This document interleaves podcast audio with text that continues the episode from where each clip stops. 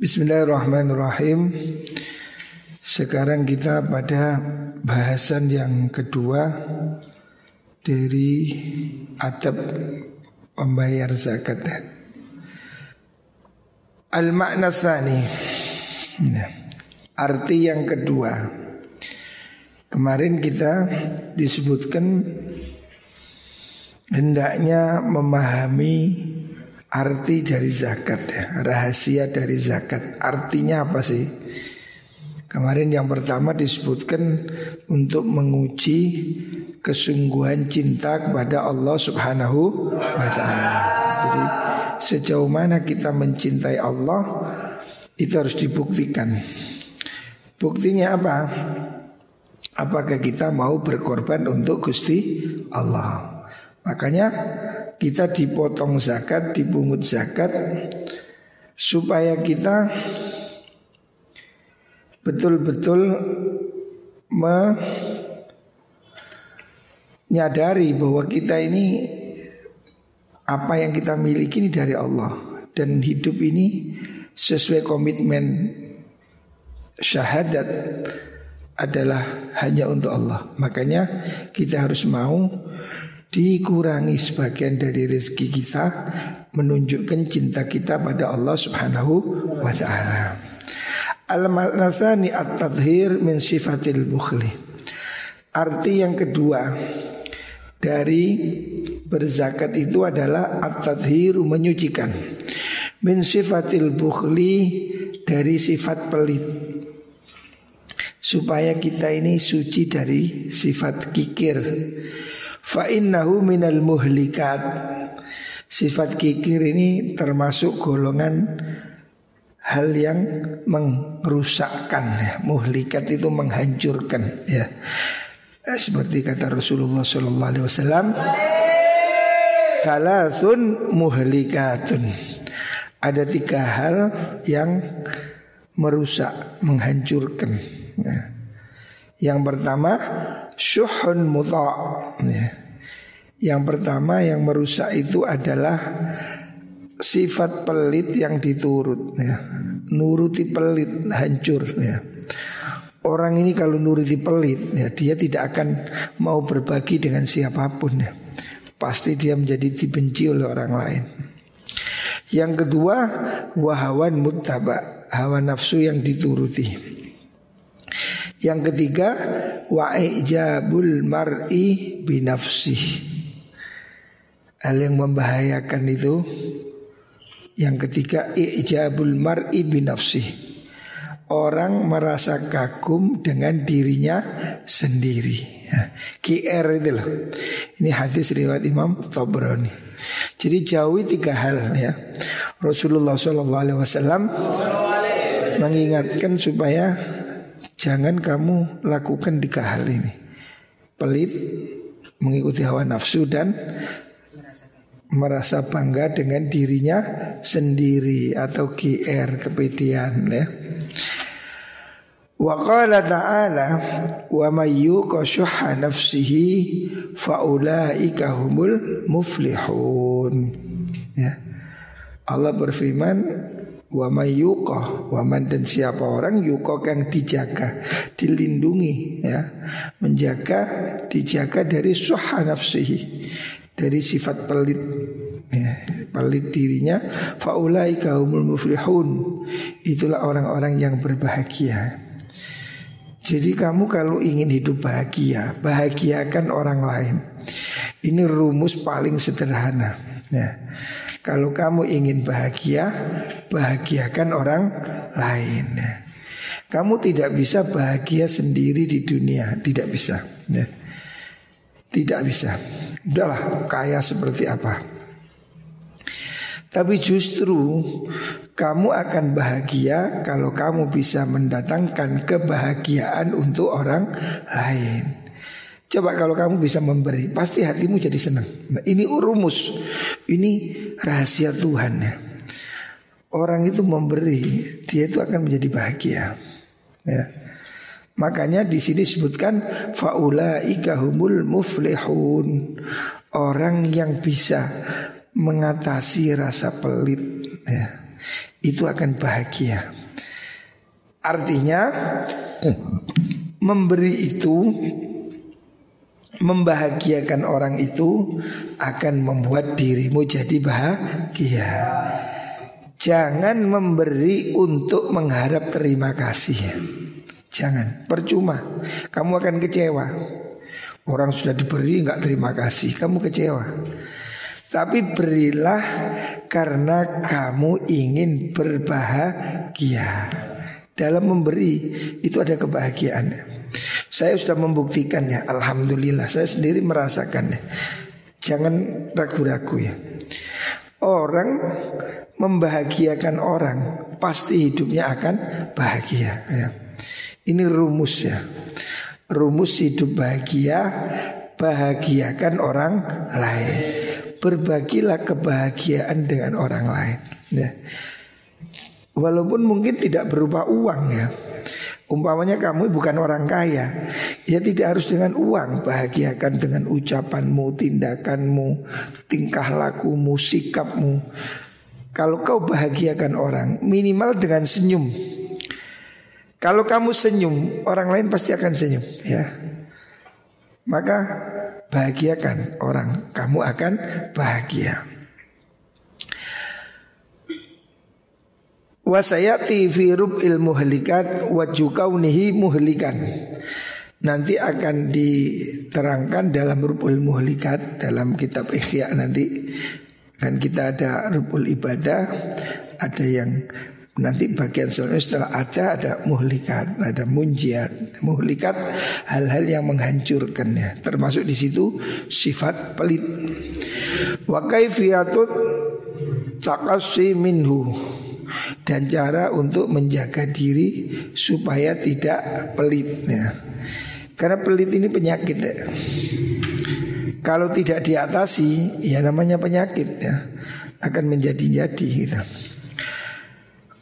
Wa innama tazulu sifatul bukhli Sesungguhnya akan menjadi hilang sifat pelit Bi ayyata'awwata badlal mali kalau orang itu membiasakan membagikan harta.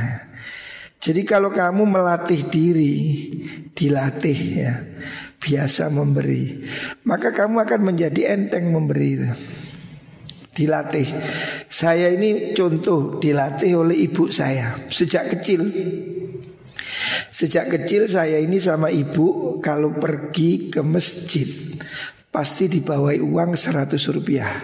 Zaman tahun 80-an ya Jadi ibu saya ini mesti kalau hari Jumat nyiapin duit koin dua Seratus seratus saya sama adik Supaya apa? Dibawa ke masjid dimasukkan omplong Sampai hari ini menjadi refleks Kalau saya mau turun ke masjid pasti saya minta uang Tanya supir saya Kalau mau turun ada uang Karena kadung biasa Jadi kalau ke masjid nggak bawa uang Itu kayak ada yang hilang gitu. Malu ya. Karena biasa ya. Lah, ini harus dilatih ya. Mulai kecil harus dilatih. Latihan supaya suka memberi ya. Fahubbu mencintai sesuatu la yang qatiu illa biqahrin nafsi ala mufaraqati Mencintai sesuatu itu tidak akan putus kecuali dengan melatih hawa nafsu untuk melepaskan. Ya. Latihannya memang harus dipaksa, ya, harus dipaksa. Kebiasaan jelek ini harus dipaksa. Kita ini kebiasaan sarapan. Kalau dituruti, ya nggak poso. Gini betul. Pasti berat ah.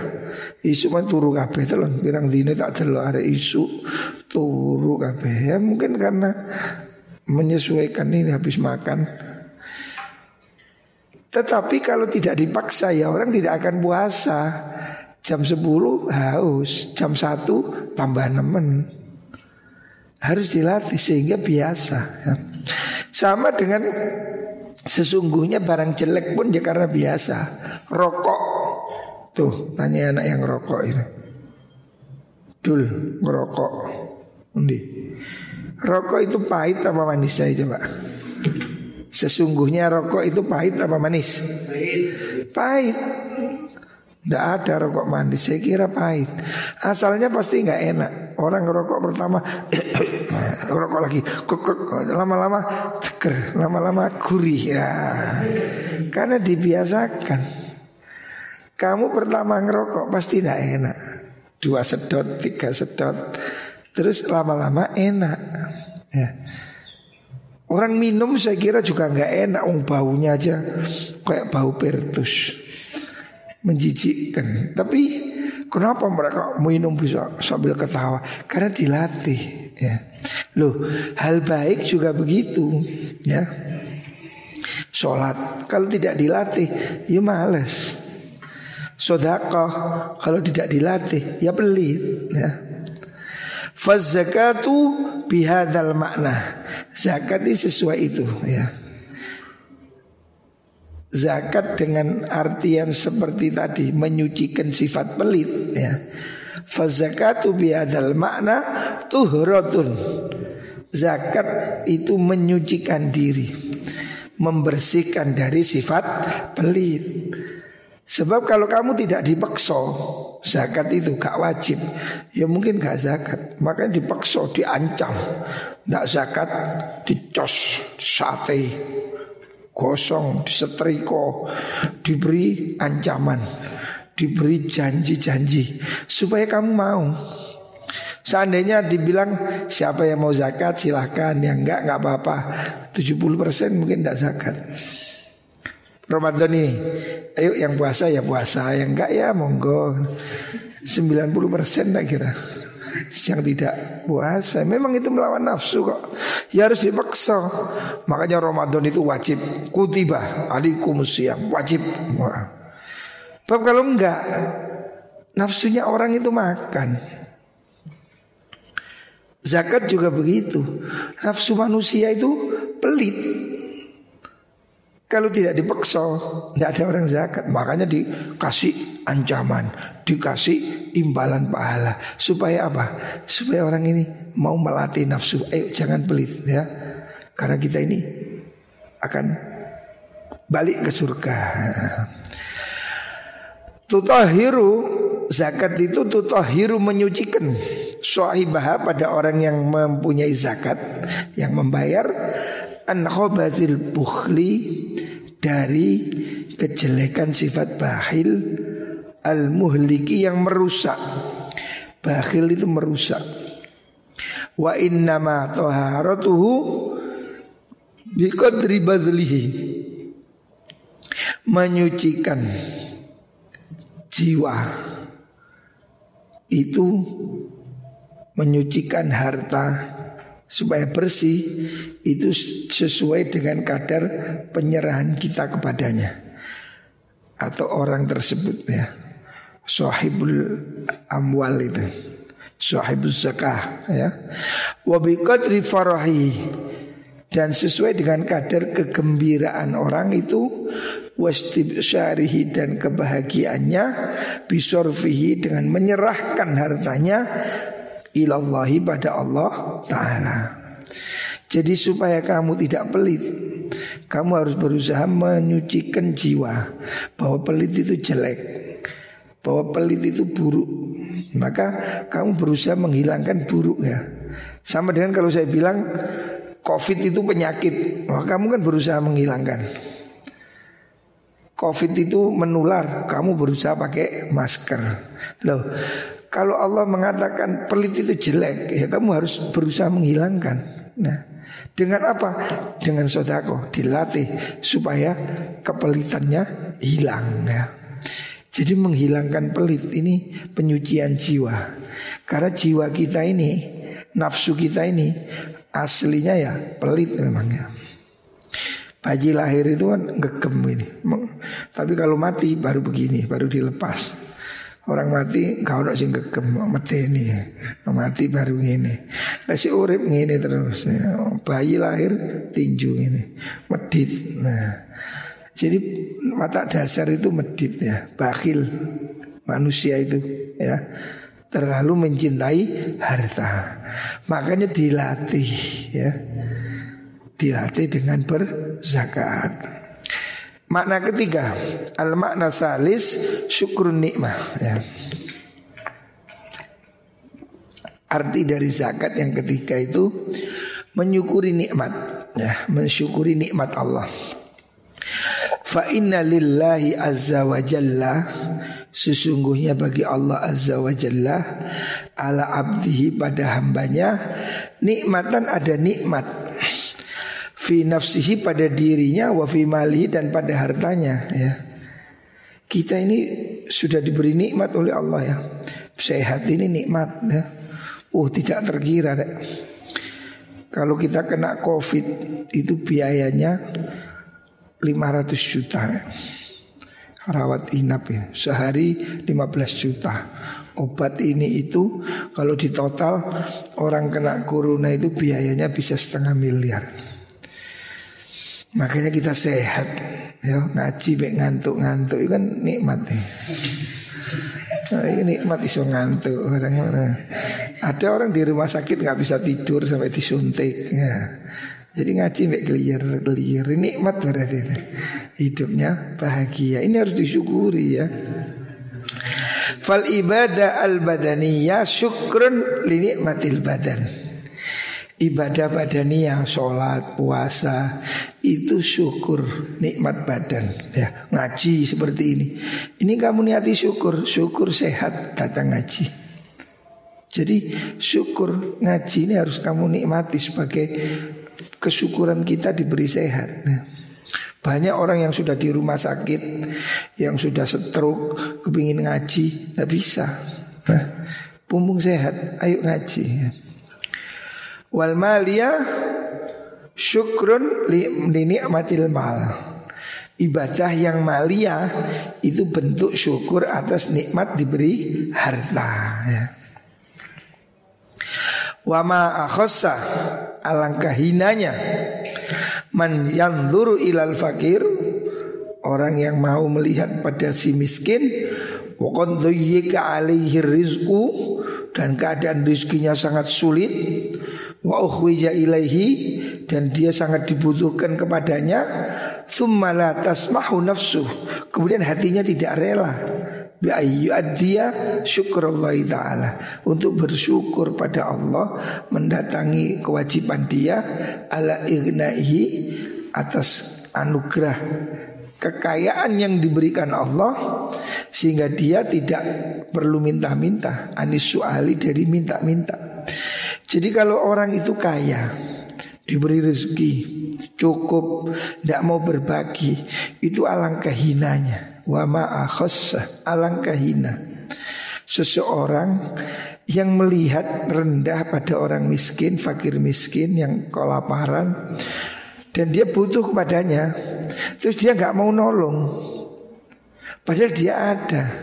Harusnya kan dia bersyukur Syukur Alhamdulillah saya ini rezeki cukup Ada orang miskin harus saya beri Karena apa? Saya syukur Alhamdulillah saya nggak sampai ngemis Saya diberi cukup Maka wajib saya itu menolong dia Sebagai bentuk saya syukur pada Allah Coba bayangkan Seandainya yang ngemis itu kamu Pikiran kamu harus pikir, kalau kamu bisa memberi, kamu harus bangga, senang, bersyukur, jangan eman. Karena apa? Bayangkan kalau kamu pengemisnya. Alangkah sedih orang ngemisnya. Wa ahwaji ghairi ilaihi birub'il usur awil usri min. Hendaknya orang itu mensyukuri dirinya dengan tidak jadi peminta-minta, justru orang lain butuh kepada dia hanya minta dua setengah persen atau maksimal sepuluh persen. Dua setengah persen maksudnya zakatnya tijaroh atau zakatnya emas. Sepuluh persen zakatnya apa? Pertanian yang disirami air hujan. Kemarin kan sudah ada zakat yang sepuluh persen, ada zakat yang lima persen, ada yang dua puluh persen. Mesti ingat. 10% apa? Padi yang diairi dengan sungai atau hujan. 5% apabila memerlukan biaya. 20% zakatnya apa? Temuan benda purbakala, rikas ya. Jadi kita ini bersyukurlah kalau dijadikan kaya. Kalau Allah menakdirkan kita kaya, bersyukur. Kita ini tidak sampai minta-minta. Kita ini hanya disuruh memberi dua setengah persen kan kecil lah ya, hanya dua setengah persen. Kita masih menguasai berapa? Sembilan puluh tujuh setengah persen.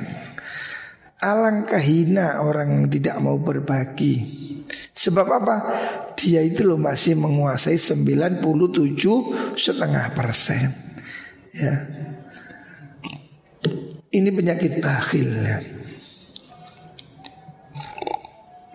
Allahumma sallam Muhammad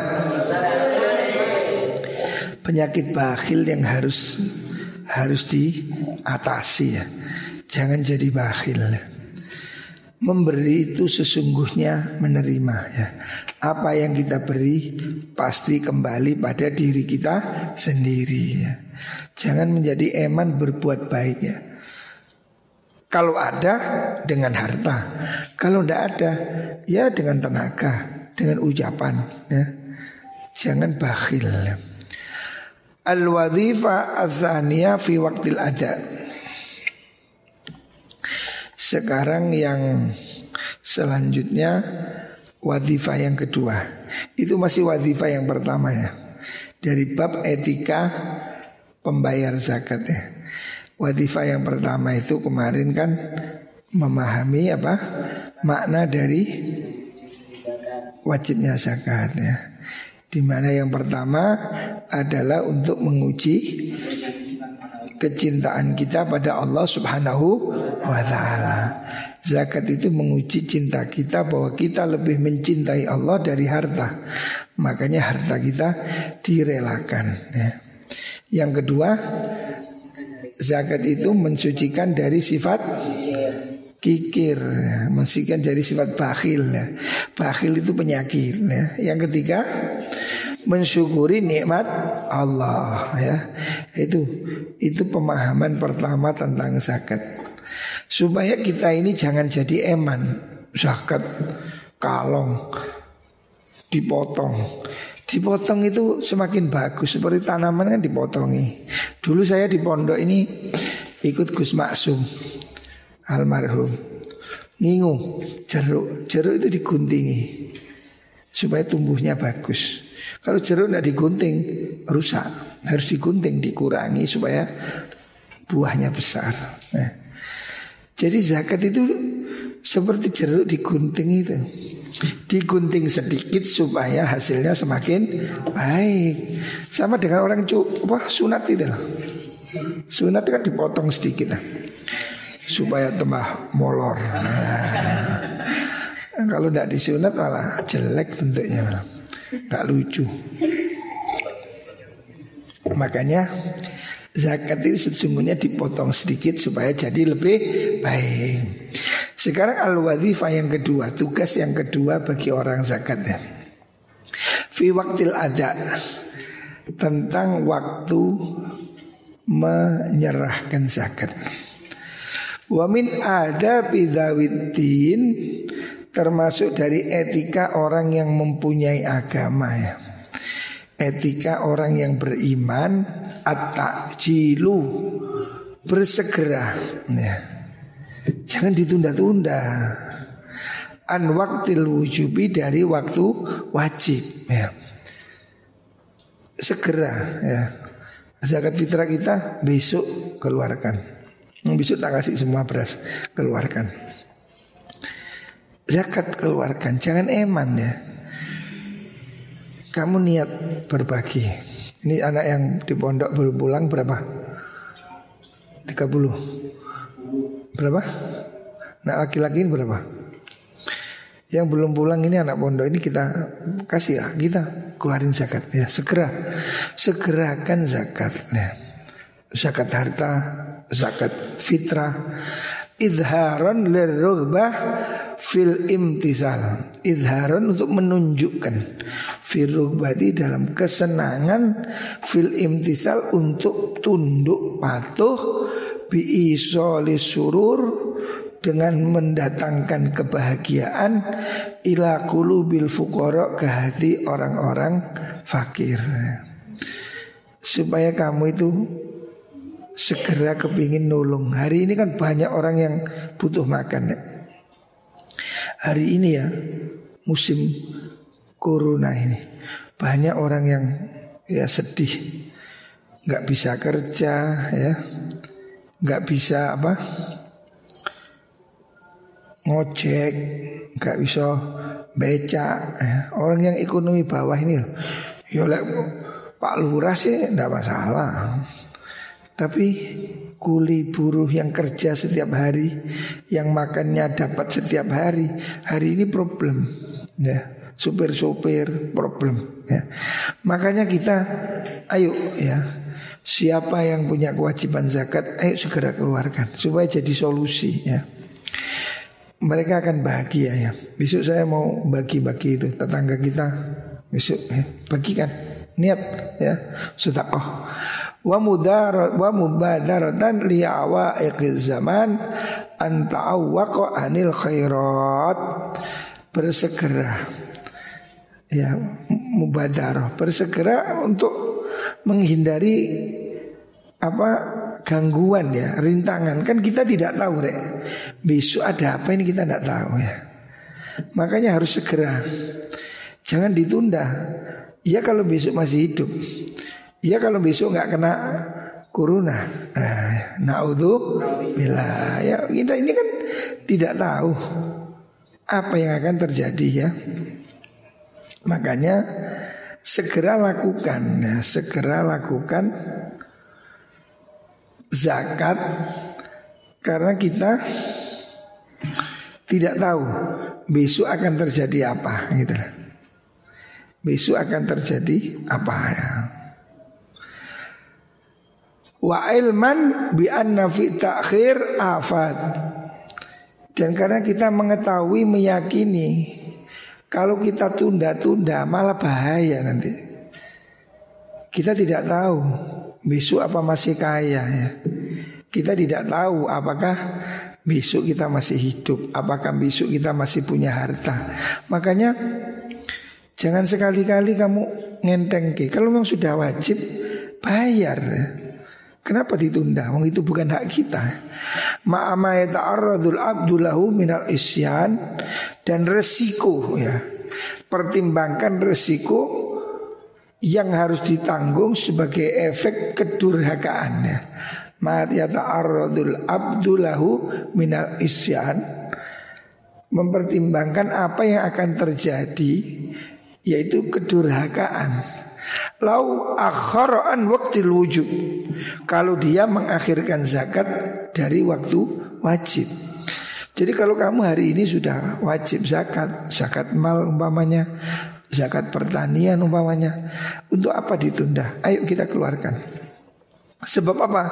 Kalau tidak kita keluarkan Toh itu nanti akan jadi maksiat Jadi dosa ya Wama ma zaharat da'iyatul khairi minal batin fayambaghi tanam di mana sudah kamu tampak ya ada panggilan jiwa untuk membayar zakat ya. Kalau ada sekarang ada kesadaran, mungkin penonton wali murid para pemirsa di rumah hari ini sadar oh ya saya wajib zakat.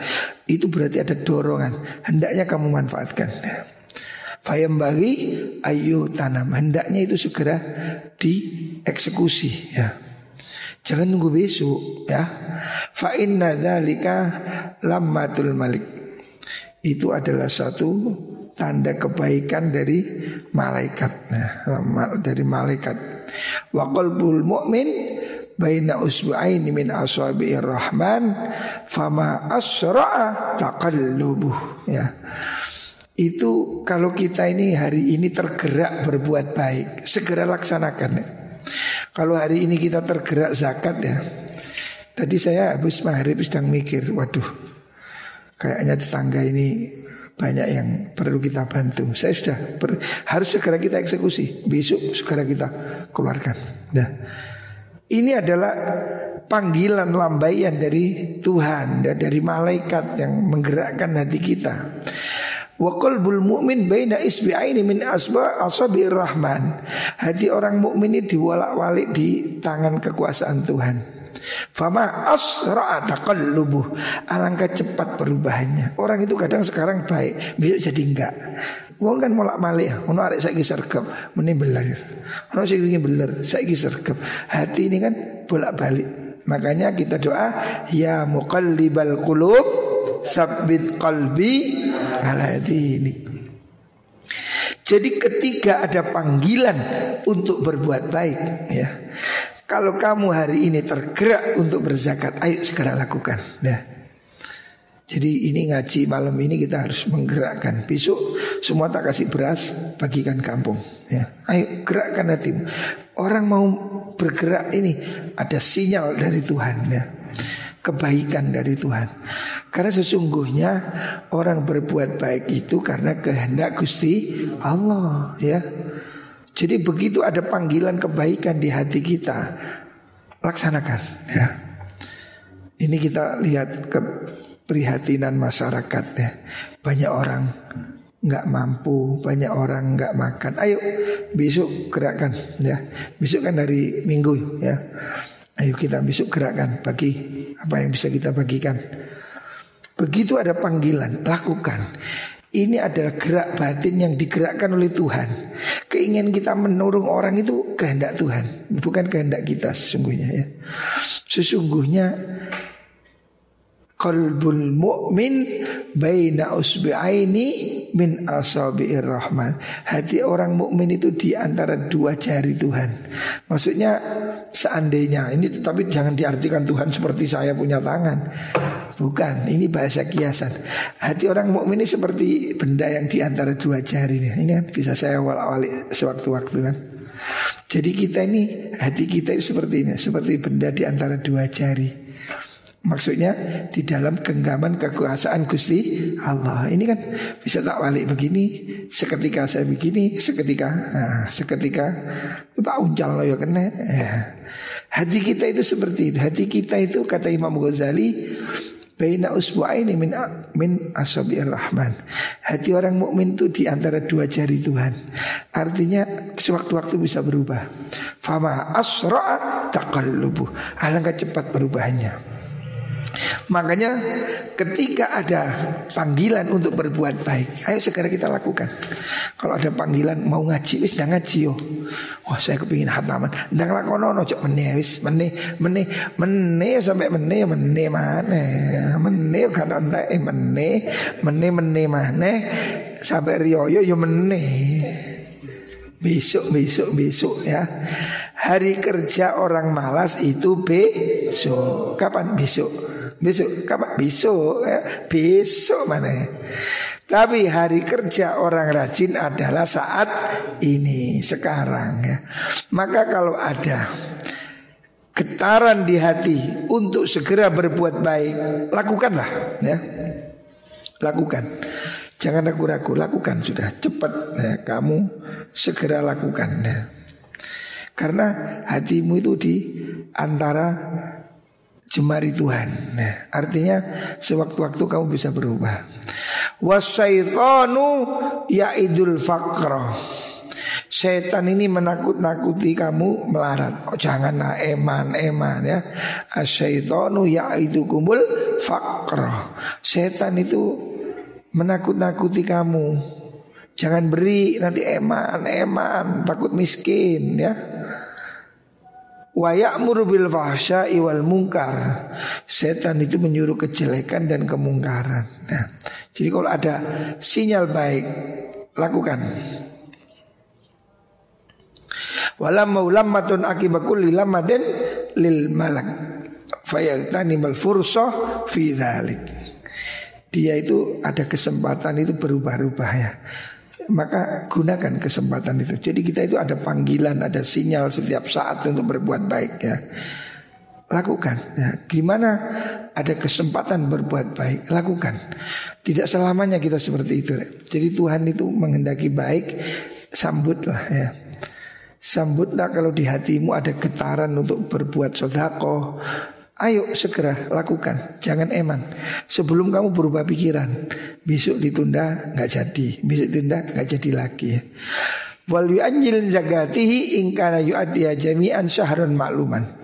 Hendaknya dia menentukan untuk zakatnya apabila dia lakukan pada satu bulan yang tertentu. Umpamanya dia kita ini berdagang ya udah zakatnya bulan Ramadan ya sudah Ramadan kita bikin perencanaan.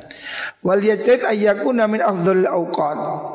Hendaknya pembagian zakat itu kita usahakan pada waktu yang istimewa. Liyakuna dzalika sababan linama'i qurbati. Supaya itu menjadi sebab pahalanya itu berlipat ganda gitu Ya. Wa tadau fi zakati dan zakatnya menjadi lebih bernilai ya. Makanya biasanya orang ini zakat itu bulan Ramadan. Karena apa?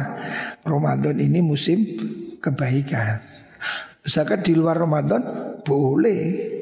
Tapi kita lebih bagus ya memilih kita tentukan bulan kita itu zakat itu pada bulan-bulan mulia ya.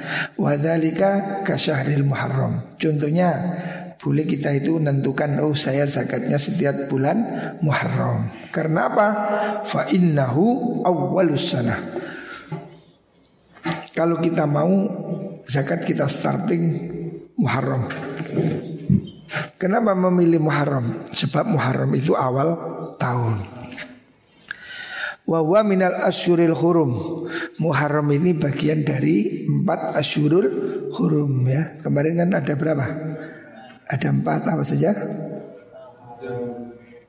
Asyurul Hurum Syawal nggak ada apa? Dzulqa'dah, Dzulhijjah, Muharram dan Rajab. Nah. Harus hendaknya kita usahakan memilih bulan-bulan mulia. Au Ramadan atau bulan Ramadan. Nah, Ramadan penting. Faqad kana faqad kana sallallahu alaihi wasallam ajwadal khalqi Hadis meriwayatkan kanjeng Nabi itu orang yang paling loman Manusia paling dermawan itu Rasulullah Shallallahu Alaihi Wasallam. Tidak ada orang yang melebihi Nabi. Nabi itu tidak pernah menginapkan uang. Ada dalam Riyadus Solehin Nabi itu pernah habis sholat asar Biasanya kan masih zikir, duduk. Habis salam langsung lari, lompat langsung lari pulang. Sahabat bingung, ada apa ini? Kok mengagetkan? Habis Nabi sholat langsung pergi. Ternyata dia masuk rumah sebentar lagi kembali. Apa? Nabi itu tadi nggak tenang dalam sholat. Ingat di rumah ada harta yang harus disedekahkan.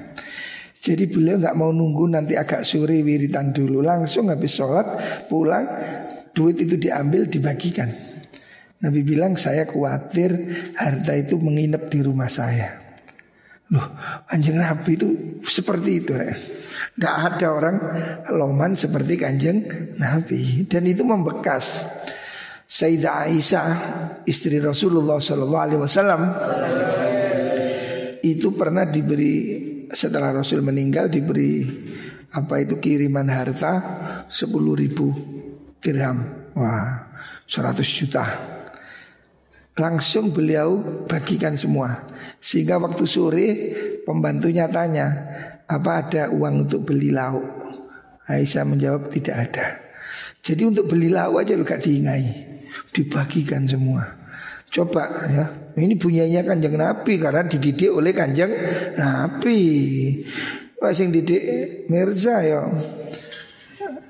Yo disengit no. Punyai masa kini yo itu ku kelang. Sayyidah Aisyah dapat sedekah dibagi semua sampai lupa yang mau dibuat buka tidak ada lauk. Ketika pembantunya datang Nyai ada nggak uang beli lauk? Nggak ada. Padahal tadi pegang 100 juta dibagi semua. Bayangkan, gak mikir ih dintet sik didik enggak ono. Nah, ini loh, anti ngentit ngentit. Duit dewe bagi semua. Ini loh akhlak yang diajarkan oleh Rasulullah Shallallahu Alaihi. Wa fi Ramadan karihil mursalah. Bahkan kalau di bulan Ramadan Kanjeng Nabi itu seperti angin yang dilepas. Kamu tahu angin nih, angin itu kan lepas. Kau kan angin milisik mengkok ngiri kan ya wong kecipratan. Jadi angin yang mengalir artinya tidak ada satupun yang ditahan. Angin ini kan bergerak lepas gitu Seperti angin itu sudah. Itu kalau mananya Nabi. Kalau di bulan Ramadan Jadi di bulan Ramadan ini Nabi lebih loman lagi La yumsiku fihi say'an ya. Kanjeng Nabi tidak menyimpan apa pun ya. Sedikit pun tidak ya Ini hadis sahih riwayat Imam Bukhari ya. Jadi Rasulullah SAW di bulan Ramadan itu sampai tidak menyimpan apa pun. Wali Ramadana fadilatu lailatul qadri bulan Ramadan itu ada fadilah Lailatul Qadar. Ya. Ini malam istimewa. Muka-muka kita dapat ya. Makanya nanti kalau sudah Ramadan akhir eh semuanya itikaf. Itikaf di sini aja ini. Ini. Nggak harus ke masjid jamaah ya, itikaf di sini aja. Itikaf di masjid kita sendiri ini. Karena masjid-masjid besar tutup ya. Ya nggak harus di masjid jamaah ya, jadi ini aja musola ini. Yang penting malam itu memperbanyak ibadah ya. Seperti yang dicontohkan oleh Rasulullah Sallallahu Alaihi Wasallam. Wa annahu unzila fil Quran. Kenapa sebaiknya dilakukan bulan Ramadan? Karena Ramadan itu bulan diturunkan Al Quran. Ya. Wa kana Mujahid Imam Mujahid yakulu berkata la taqulu Ramadan. Jangan kamu menyebut Ramadan. Jambal maksudnya Ramadan. Fa innahu ismun min asma'illah. Karena Ramadan itu nama Allah. Karena Allah itu nggak boleh dijambal. Kamu nyeluk Jokowi aja Wiwi kan gak sopan. Mesti kamu bilang Bapak Presiden Jokowi. Nah Ramadan ini menurut Imam Mujahid Nama dari nama Allah. Maka kudu kan nyeluk Ramadan Duh. Kok penyeluk Wah Allah. Makanya masih kan gak sopan. Ya Allah Wahai Allah Barulah. Ya bodoh kan nyeluk Presiden Wih nanti wih Kok Nanti kok Joko. Kan di akhlak. Makanya kita ini Sholawat juga mengatakan Allahumma sholli ala sayyidina Muhammad. Ini akhlak. Wong kita aja menyeluk Raja Saudi aja loh coba. Waduh sahibus sumuwi. Oh, Gelarnya itu sahibus sumuwi. Oh, Yang oh, maha oh, sumuwi. Kita itu menyebut raja aja Ya gak sih ngerti bahasa Arab. Kau orang sih gak ngerti sayyid.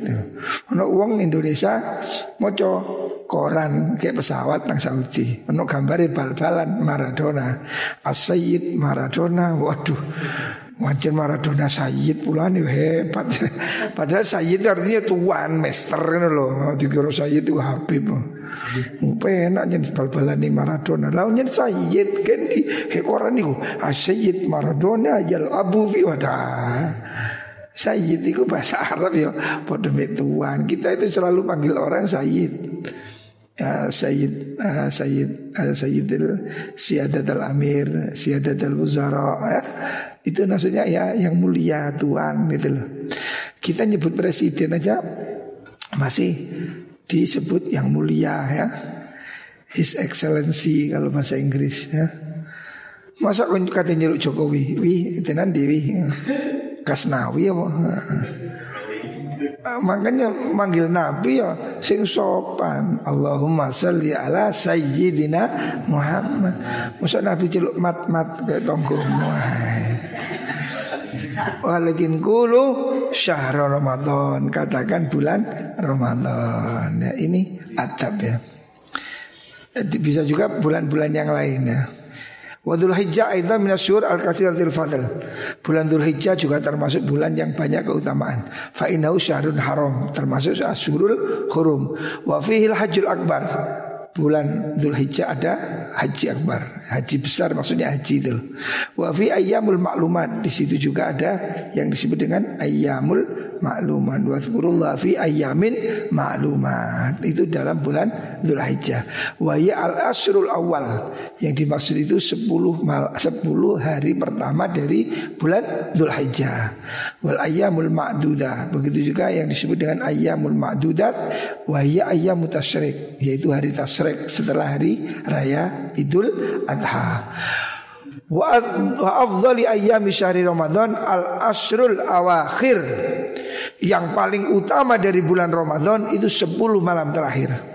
Makanya kita harus sudah mulai niat ya Muka-muka 10 malam terakhir nanti kita teresan Lah isu semalam suntuk yes. Zikir Pokoknya kita buatlah 10 malam terakhir nanti kegiatannya Isu turu gak apa-apa wis pengi melekan. Tapi aja remi ya ketangi maca Quran. Wiritan aja karambolan ya. Harus ya 10 malam terakhir Ramadan. Wa ayyamu wa afdhalu ayyami dzilhijjah al asrul awal lebih utamanya bulan Dzulhijjah itu 10 hari yang pertama ya. Jadi ini adab adab adab dari orang yang bayar zakat. Apa? Hendaknya dia apa? Adabnya apa? Bersegera mengeluarkan zakat. Kalau bisa kita memilih apa? Memilih hari-hari yang istimewa itu seperti bulan Ramadan. Makanya ayo Ramadan kita berniat ya memperbanyak sodako muko-muko diterima Allah Subhanahu Wa Taala dan diberi kesehatan ya penting rek sehat nih rek muko-muko dilindungi dari mbak corona ya.